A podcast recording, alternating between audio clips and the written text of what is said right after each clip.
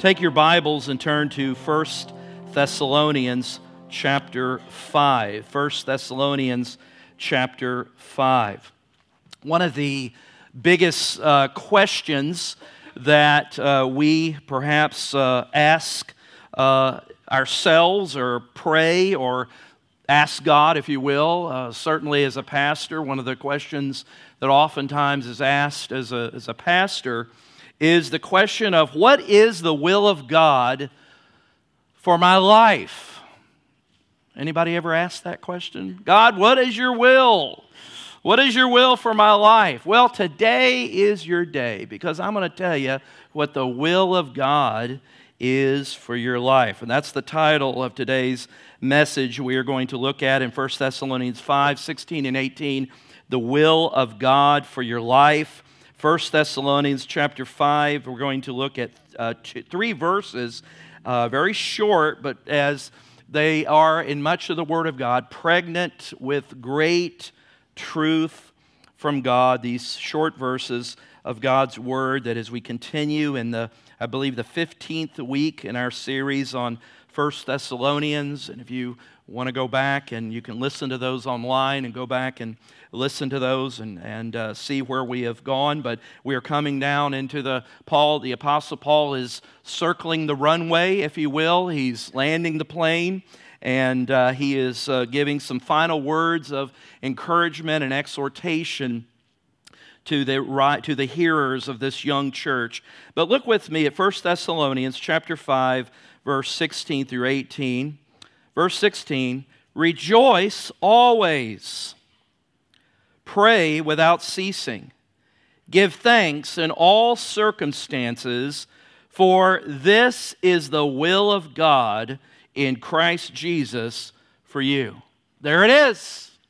There it is, the will of God. You want to know what the will of God is? Today is your day. You hit the jackpot. You know the will of God for your life.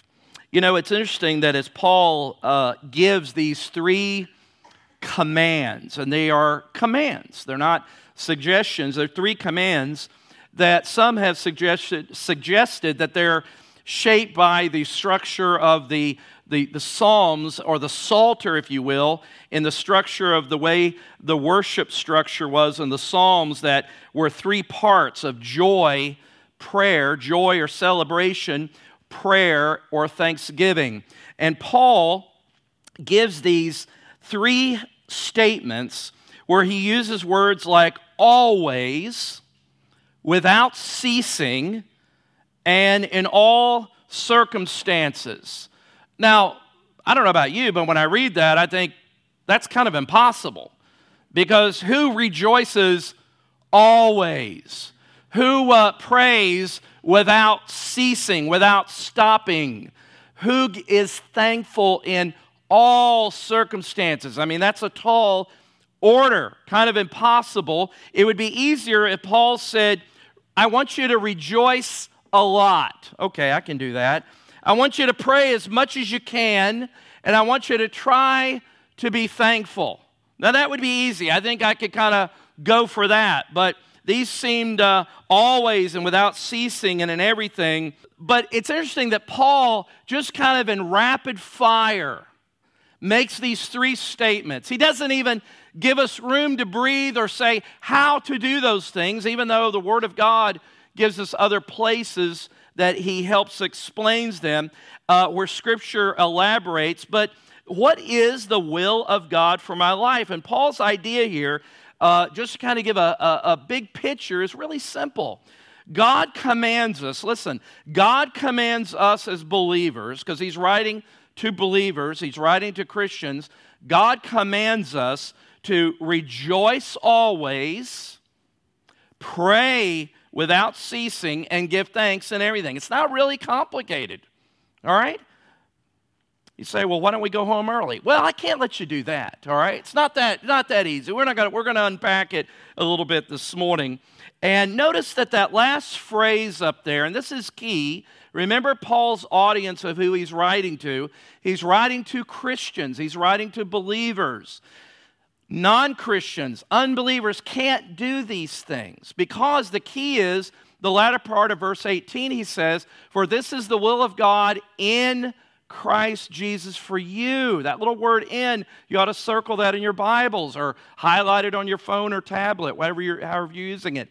Because that's the key, because these things are only possible as you are in Christ Jesus. All right? It's not just us striving to do, it's as we are in Christ, this is the will of God. And so these impossible commands, uh, for I say just on a human level, impo- but they're really impossible for a unbeliever because you have to be born again. You must be in Christ. You must be regenerated, if you will. You must be born again, saved, uh, a follower of Jesus Christ. You're a believer. You're actively involved in pursuing the Christ filled life. That is, that is your motivation of your heart and your life. You're a Christian, not just because you were catechized or baptized as an infant or whatever the situation or no you are a active engaged follower of jesus christ imperfect yes but we serve a perfect savior in Jesus. And so he's writing to believers on what is the will of God for our life. And as a Christian, and the reason I kind of underscore this for believers is because this is part of what the Bible calls sanctification. This is not justification. Justification is how a individual is made right before God. We are passive in that. We are not participating in that, okay? But in sanctification, because of being in Christ, filled with the Spirit, the work of the Spirit, we are participants in the sanctification. What is that? That is the ongoing work and activity of us being conformed and molded and shaped into Christ Jesus in our life and character. And so the things that are brought out today are part of being conformed to be like Christ. So, if we're to be like Christ, was Jesus rejoicing? Is he, was he a rejoiceful person? Yeah. Uh, was he a person that prayed? Yes. Was he always thankful? Yes. And so, we're going to be conformed like Jesus.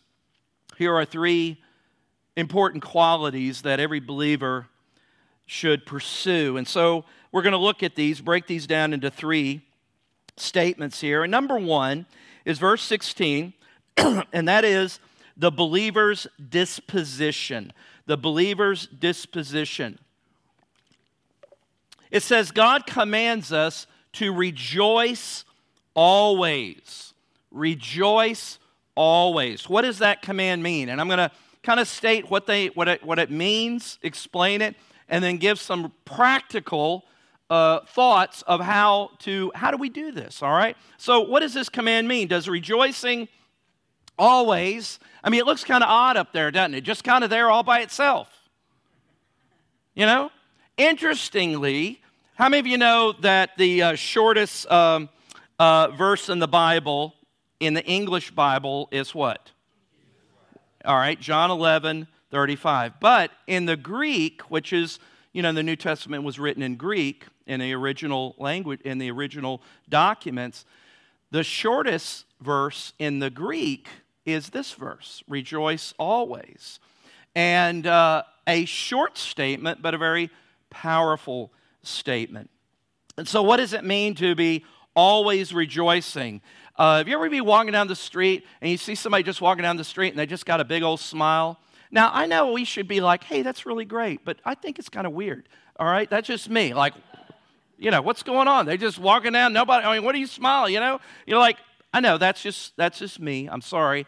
But but does that mean we're just to kind of have this glazy-eyed smile, you know, that just looks kind of phony and act like everything is just great and wonderful? Is that what we're being called to? Uh, does that mean that you are sinning if you feel sad, if you're depressed, if you're upset or grieved, that somehow that is sinful? If rejoicing, listen, if rejoicing always means never being upbeat um, or means always being upbeat and, and giddy and happy and never feeling sadness, well, we kind of have a problem because there were times in Jesus' life and Paul's life that they weren't always in that kind of happiness, if that's how we're defining rejoicing. In fact, you remember Jesus even prayed in Hebrews 5 7. It, it says that he prayed with a loud crying and tears at the cross. Uh, Paul said, described himself as sorrowful and yet always rejoicing in 2 Corinthians 6.10. Uh, there were times in which Paul uh, and Jesus speaks about when he looked at Jerusalem and, and, and wept for Jerusalem uh, and, was, and was sorrowful because he looked out over the people that God had sent him, that he was among his brethren, and they were like sheep without a shepherd. Paul said in Romans 12 15 that we are to rejoice with those who rejoice and weep with those who weep. So we know that rejoicing isn't just some kind of phony disposition. Uh, it doesn't mean denying your feelings, put on a happy face, and never feel sad. So, what does it mean? Remember again the context of who he's writing to. He's writing to young believers, and we've talked about this in other settings, that one of the things that these young believers in the city of Thessalonica, which uh, is still today in Greece. It's called Thessaloniki, but this city, this region in Greece, he was writing. And one of the things that we know is that they were facing, like a lot of the other churches, facing hardship and persecution. Uh, they were facing a lot of turmoil. And yet, Paul says, he, he didn't just say buck up. He says rejoice always. In fact, if you we won't look at it, but if you look at the verse right above that, he, he tells them, Don't take revenge on those who do evil against you. And then the very next verse, he says, Rejoice always. Like, Paul, who, what are you talking about here? Uh, maybe Paul had taught them the words of Jesus when Jesus said, Blessed are you when people insult you and persecute you and falsely say all kinds of evil against you because of me.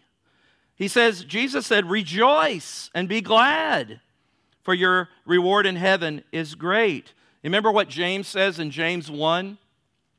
He says, What? Consider it all joy when you encounter various trials, knowing that the testing of your faith produces endurance. Paul even said, to show you again, to underline that your setting as a believer isn't what determines this rejoicing. One of the most joyful letters that Paul wrote, that sometimes we call the letter of joy, is the book of Philippians. And you know where Paul was when he wrote Philippians? He was in jail. I don't know about you, but that's not a real joyful place to be in. And yet, he says, even, even he says, if you read, I was reading this morning in chapter 2, he says in chapter 2, verse 17 and 18, to paraphrase, he said, Even if I'm called upon to give my life. Remember, he says, My life, you know, if it's poured out like an offering. He said, Even if I give my life for the sake of the gospel, he says, I will rejoice. What is that? I mean, that didn't even, that, that's just beyond if we are just looking for the surfacey, every day is a Friday mentality. Hello? Right?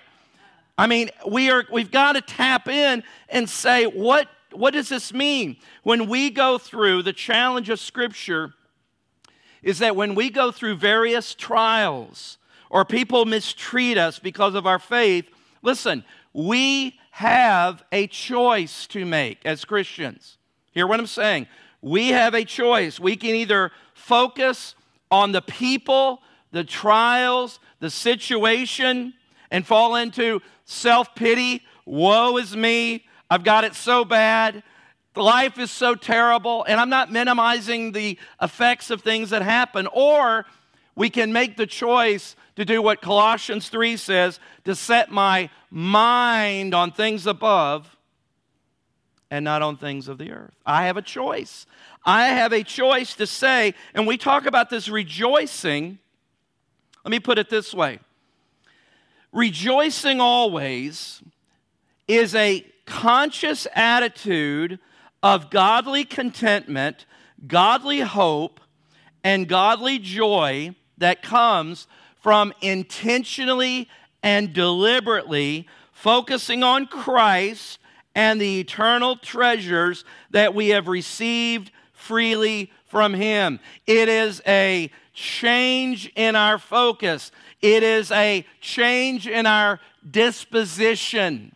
This is the believer's disposition to rejoice always. Let me show you an example of this. Look in your Bibles, turn in your Bibles, scan over in your Bibles, swipe over in your Bibles to Psalm 5. Psalm 5. Psalm 5.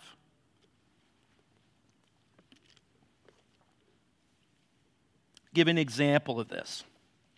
Psalm, Psalm 5. The psalm begins, as you look at it, the first few verses there, with the psalmist crying out to the Lord for help in the midst of what were some type of life threatening situations or ordeals that he was facing. And yet, by the end of the psalm, he's praising and thanking God. It begins by David mentioning, look at verses 1 and 2, mentioning his groaning and his cry for help. He says in verse 1 Give ear to my words, O Lord. Consider my groaning. Give attention to the sound of my cry, my King and my God, for to you do I pray. Why is he groaning? Well, if you know anything about David's life, he has enemies that want to kill him. He has so called friends that become enemies. And as the psalm unfolds, we won't read it all, but this groaning because of these enemies, uh, and yet in verse 7, he notes about meditating on God's abundant loving kindness. Do you see the pivot? And then notice how he concludes. Notice where he started, but notice where he wraps up.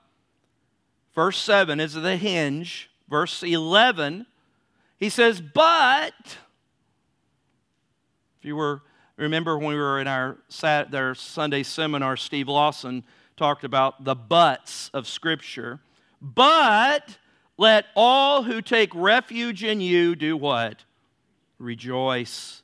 Let them ever sing for joy and spread your protection over them, that those who love your name may exult in you. For you bless the righteous, O Lord. You cover him with favor as with a shield. Do you see? Do you see the pivot? Do you see just in that little example? And there's many multiple examples of, again, when we take our eyes off of all the mess. And again, I'm not minimizing that some of you are facing and have faced and are in the middle of some real stuff, real hardship.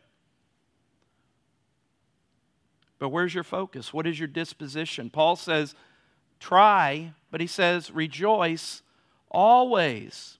That phrase back in uh, 1 Thessalonians 5.16 literally reads, at all times being rejoicing. At all times being rejoicing. It is a rejoicing, listen, that is again rooted, anchored in the settled, deep confidence of God's sovereign love. It is God's, it is our confidence and our settledness in the understanding that God is providentially, sovereignly working all things together for my good and His glory. Therefore, as Paul would write in Romans 8, who shall separate us from the love of God in Christ Jesus. And he starts naming all those things off, all the crises famine, sword, nakedness, peril. You know, he just names them all. He said, In all of these, what? We are more than conquerors in Christ Jesus. Jesus himself, always the pre- premier example, that even as he looked anticipating the cross, Hebrews 12:2 tells us in that verse 1 about running the race. He says, looking unto Jesus, the author and finisher, or the founder and perfecter, the ESV says, of our faith, who for the joy that was set before him endured the cross. So, rejoice always is not dependent on your circumstances.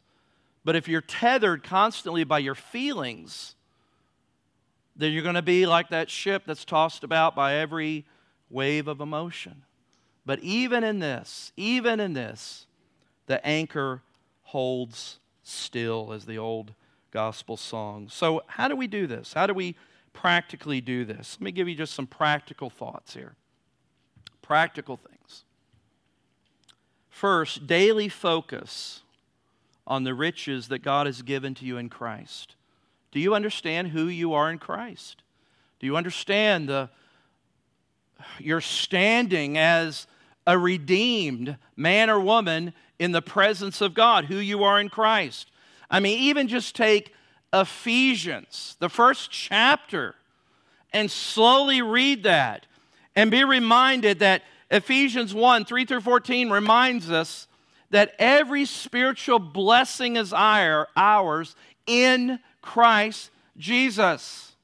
Every need, everything that we would want or desire is already presently ours in Christ Jesus. That God shows us in Him before the foundation of the world.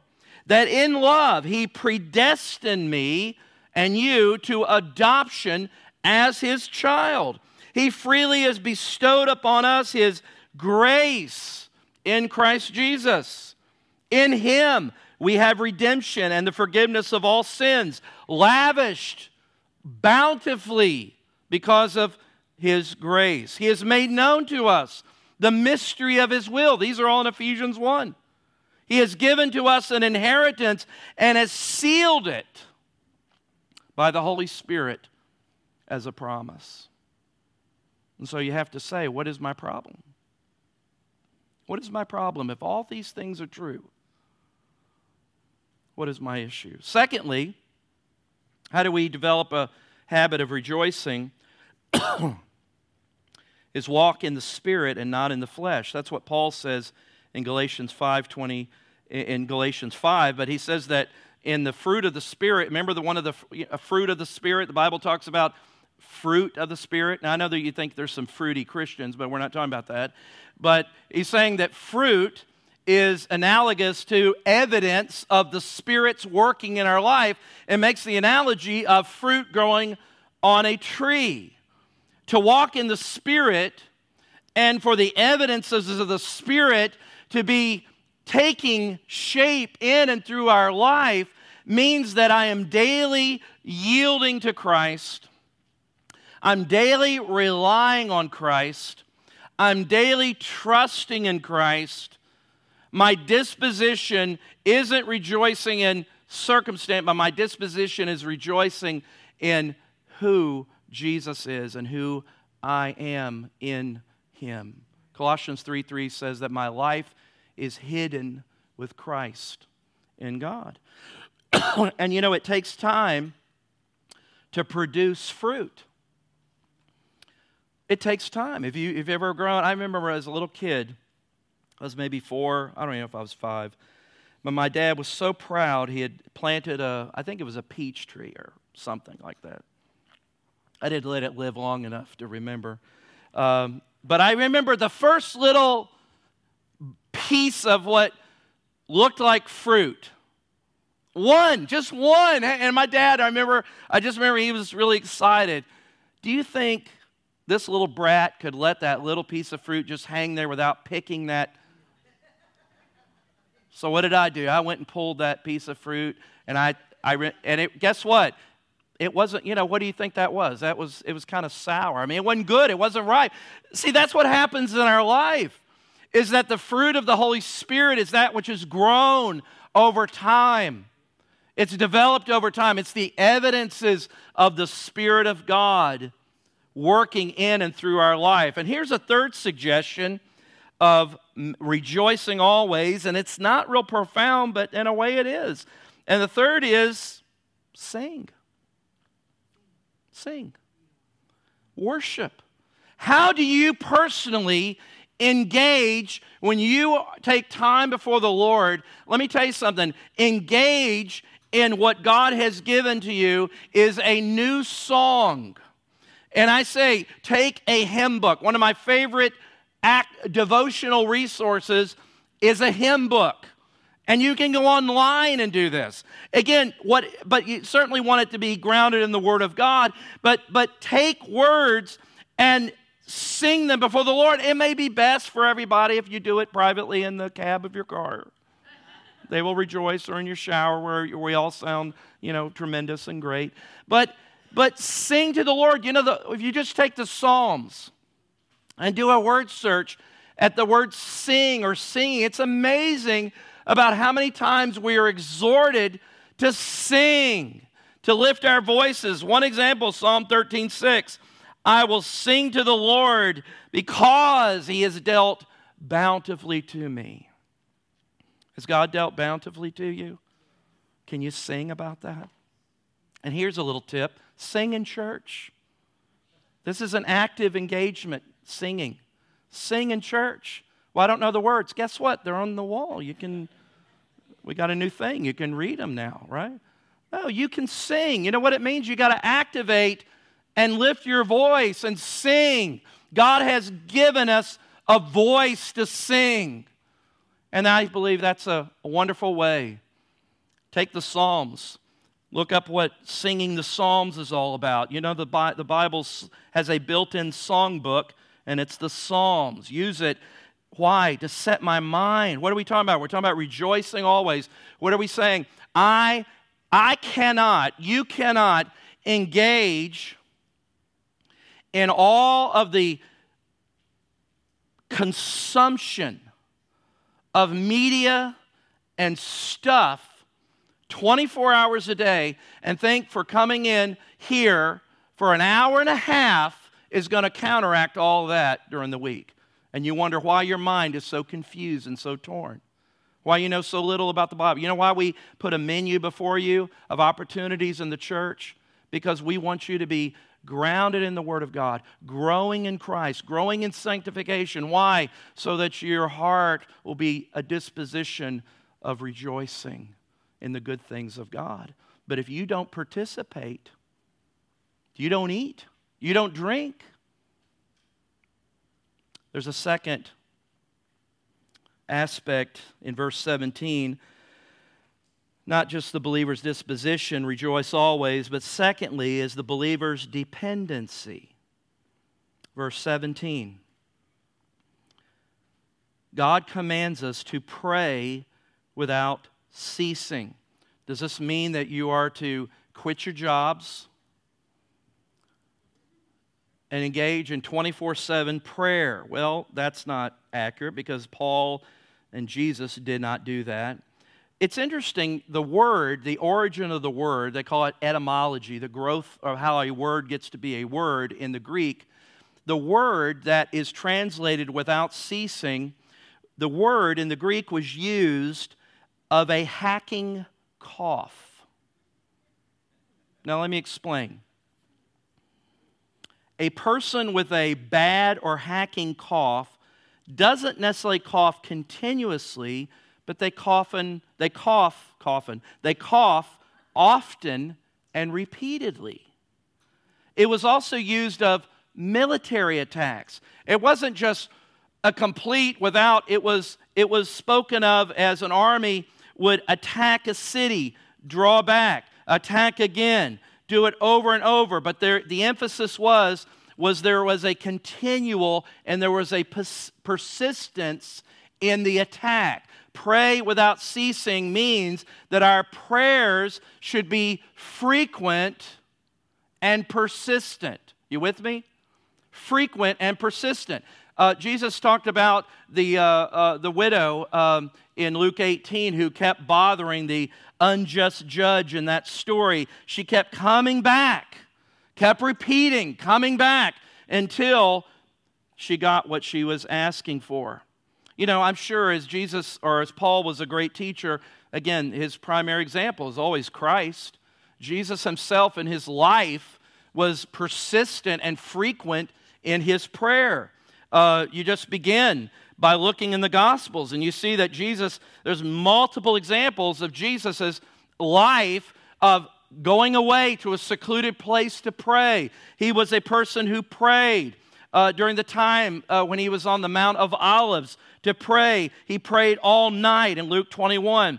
Uh, now, there certainly was an intensity of his prayers that uh, certainly, you know, are, is different than believers that we know little or nothing about. But one of the moments where we see this intensity was when Jesus prayed uh, in the Garden of Gethsemane the night before his crucifixion. It won't be on the screen, just listen from Luke 22 41.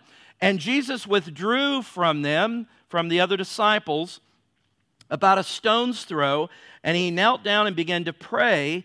And being in agony, he was praying very frequently, and his sweat became like drops of blood falling down upon the ground.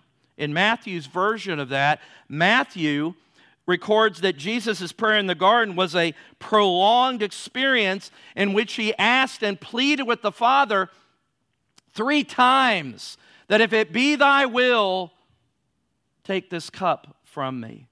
But you know what Jesus said, and thank God that he said, Not my will, but what? Thine be done. I want you just to be reminded that if Jesus prayed with that frequency, that intensity, that consistency, how much more? If the very Son of God is our example, how much more do we need to pray without ceasing? So, how do we do that? Again, trying to give you some practical thoughts. Here's some practical, here's some practical things of how to do that. Again, it goes back to recognizing, we said the dependency, the believer's dependency, because when you pray, you're acknowledging your dependency on the Holy Spirit, your dependency on God. So uh, recognize that you are dependent. When you pray, you're acknowledging, God, I cannot do this. God, I am incapable of doing this. I need your help. In fact, the Holy Spirit, Paul says that the Spirit helps us in Romans 8. He says, likewise, the Spirit helps us in our weaknesses.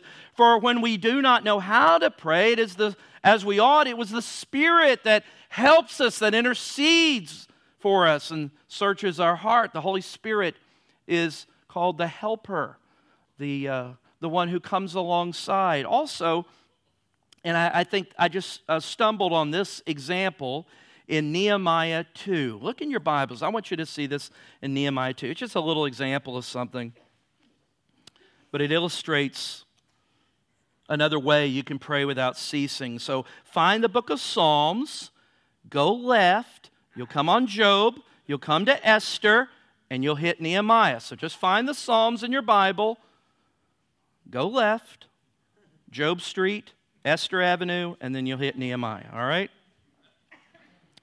And it's not unspiritual to use your table of contents, all right?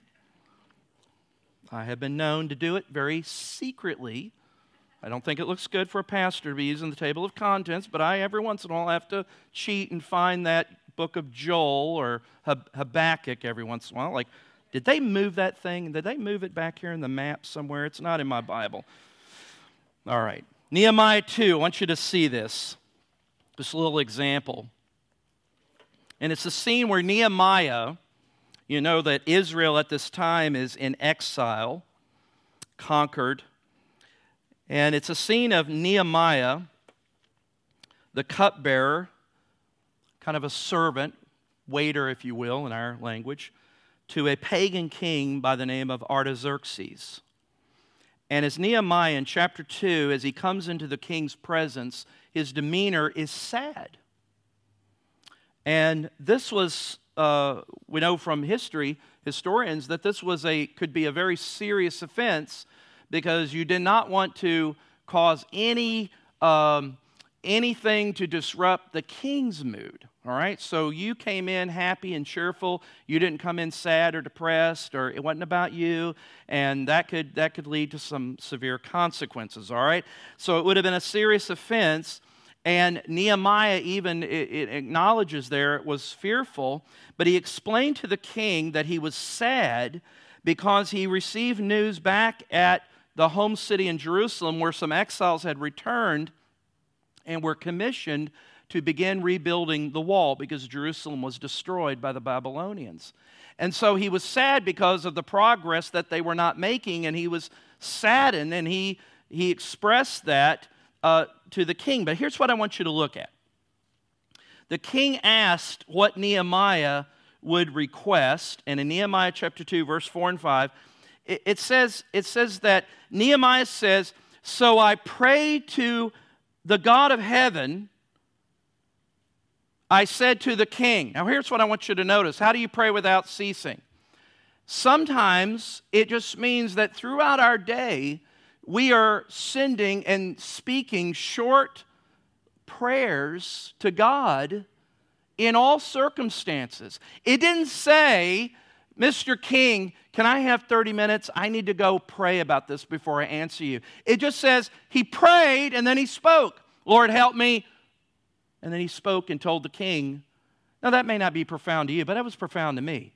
As an example, to say sometimes when you are in a situation that before you speak, say, God, help me with my words. When somebody has a need and says, Will you pray for me? Don't just do what sometimes we, if we are honest, we do. We say, Absolutely, and we forgot it two minutes later and we never remembered again. Stop and say, let me pray right now for you. Let me pray right now. Or as I leave, Lord Jesus, help that person find this need or help this person with their health, whatever it is. You see, praying without ceasing doesn't mean your world comes to a complete halt. Sometimes it means that in the midst of life, in the midst of a job, when your boss is raking you over the coals, when something is going wrong and the customer is irate, you know what you're doing under the silence of your own breath? You're praying and saying, Lord, give me strength. Help me. Give me understanding. Praying without ceasing. It means that our, our entire life and, and, um, and attitude should be that that we are god conscious. See that's the issue. We're, we don't live enough god consciousness throughout the day to feel like we can talk to god instead of getting in some formal prayer line. You don't have to do that. You can pray 24 7 you can pray all the time. Some of you can be praying for me now praying for me to quit preaching. That's not a prayer god likes by the way But I hope you do pray for me. Another way is not just short prayers in the midst of our day, and I love that example in Nehemiah. Is spend time, set time, some time with the Lord in praying. You don't have to spend long blocks of time, but be, per, what does it say? What are we saying? Be persistent, be consistent, be fervent, be continuous.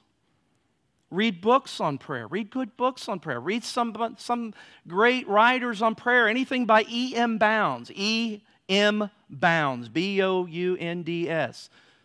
Andrew Murray.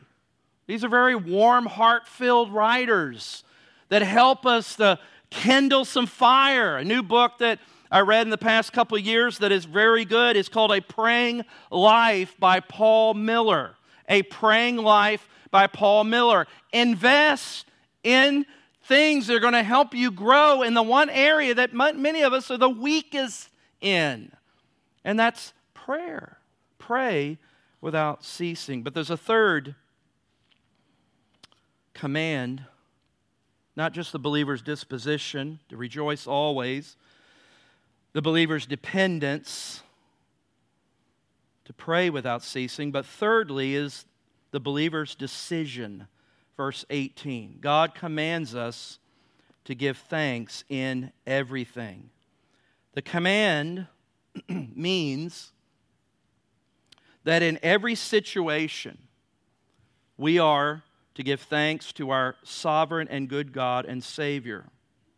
Now, let me make sure we understand what we're not saying here. Giving thanks in every situation does not mean that we must be happy with every situation or resigned to accept matters kind of in a Calvinism on steroids, fatalism. That just whatever whatever's going to happen is going to happen, and there's nothing I have to do to be engaged with it. That's not, God calls us and gives us the means to pray. He says, ask, right? I think that's in our Bible. Is that, is that in your Bible somewhere? Things about asking, asking what you will in my name, asking what I can endorse. It doesn't mean just using the name of Jesus like a mantra because you tack Jesus' name on it. You can go out and just do whatever you want. You know, there's those folks that believe that. No, when you say in Jesus' name, can Jesus sign his name on your request? Is it in conformity to his will? That's what we talk about in Jesus' name. But here's what it is not saying. Listen, it is not saying be thankful for every situation but be thankful in every situation. You see the difference? Somebody's diagnosed with cancer. Are you happy for that? Of course not. That's crazy. But in the midst of that suffering, in the midst of that valley, I can be thankful that He will never leave me nor forsake me. I can be thankful that His promises are true. You see, unthankfulness, Paul said, is a characteristic of the unbeliever. Remember what he would say in Romans chapter 1? He said, although they, they knew God through their conscience and general revelation, they knew God, but they did not honor him as God, nor did they give him thanks. Unthankfulness is a characteristic of an unbeliever. But as believers, 2 Corinthians 5:17, we are a new creation in Christ Jesus. And thankfulness should be the, the hallmark of our life and our lips. It should be that which, as Paul says, giving thanks always and for everything to God the Father in the name of our Lord Jesus Christ. Because as Paul would write again in Colossians 2 7, we are rooted and built up in Him, established in the faith, just as you were taught, abounding in thanksgiving. What are some things and ways that we can grow in thankfulness? Well, first of all, is deepen your understanding of God's character. That means understanding and growing in God's sovereignty and goodness. One of the reasons why some believers are not thankful is because they really don't understand who God is. Their concept of God is the American popular God that is peddled like detergent on Christian television, right? Their concept of God is not rooted in the Word of God. Their concept of God is an idol of their own thinking. But how do I grow in my understanding and my growing in thankfulness is that I'm growing in God's sovereignty and goodness. My granddaughter, many years ago, gave me that little homemade coffee mug where I guess they draw on it and kind of put it in some where it burns or what, you know, they make, make it. I don't know. I just got it. But she knew me well enough to know what my favorite verse was, or she asked, you know, her grandmother or mom, Romans 8 28. For God works all things together for good to those that love him and are the called according to his purpose. That does not is saying that all things that happen in my life are good, but that God works all things together for good according to who he is and his purpose and his plan. And so in that I can be thankful. You know, Joseph is such a great example with that. And we talk a lot about Joseph. Joseph sold into slavery by his brothers. Disappointments, setbacks again and again. And in that moment, when he could have just revealed him, when he revealed himself or, or, or let his brothers, after Jacob died, they were at uh, Genesis 50, and his brothers thought, surely now Joseph, who's revealed himself earlier, is going to seek revenge on their, on their life. It was in that moment he asks the question Am I not in the place of God? What you meant for evil, God meant for good. That's where your theology can save your life. Theology is not some abstract books on your shelf. Theology is what connects your life with truth. And he said, But God meant it for good. What was he acknowledging? That I'm submitting and half submitted to the sovereign goodness of God. And because I do that through every situation and in every situation, knowing that even this valley, that God will work it for good. Another way, practically, we do this is thankfulness will be our habit.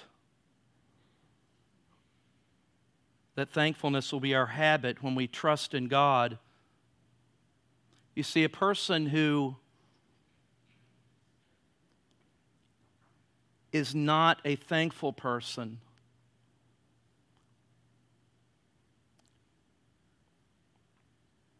person who is not a thankful person is a person who is not a trusting in God person. You see, because if you've not settled your trust in God, it's hard to be thankful for what God allows to come in and through your life because you don't really trust Him. You don't really trust Him. If we're not thankful, it only reveals that we're not trusting. Children of Israel, think about it. We're so much like them, or they're so much like us, right? God delivered them miraculously from Egypt. I mean, miracles, the plagues, Egyptians uh, thrown into the sea, miraculously brought them through the Red Sea, closed the water on top of the pursuing Egyptian army, mighty deliverance. You would think that at that point their trust was as solid as solid could be, their trust in the Lord. And just a few days in the wilderness, they couldn't get any water. And what did they do? They grumbled and were mad at Moses and leading them and bringing us into this mess. And how could they let this happen? They weren't thankful. You know why? Because they weren't trustful. Some of you aren't thankful because you don't really trust God with your life. And the circumstances, if you're grumbling, you're not trusting. And if you're not trusting, you're just not thankful. Paul says, Rejoice always, pray without ceasing, give thanks in all circumstances.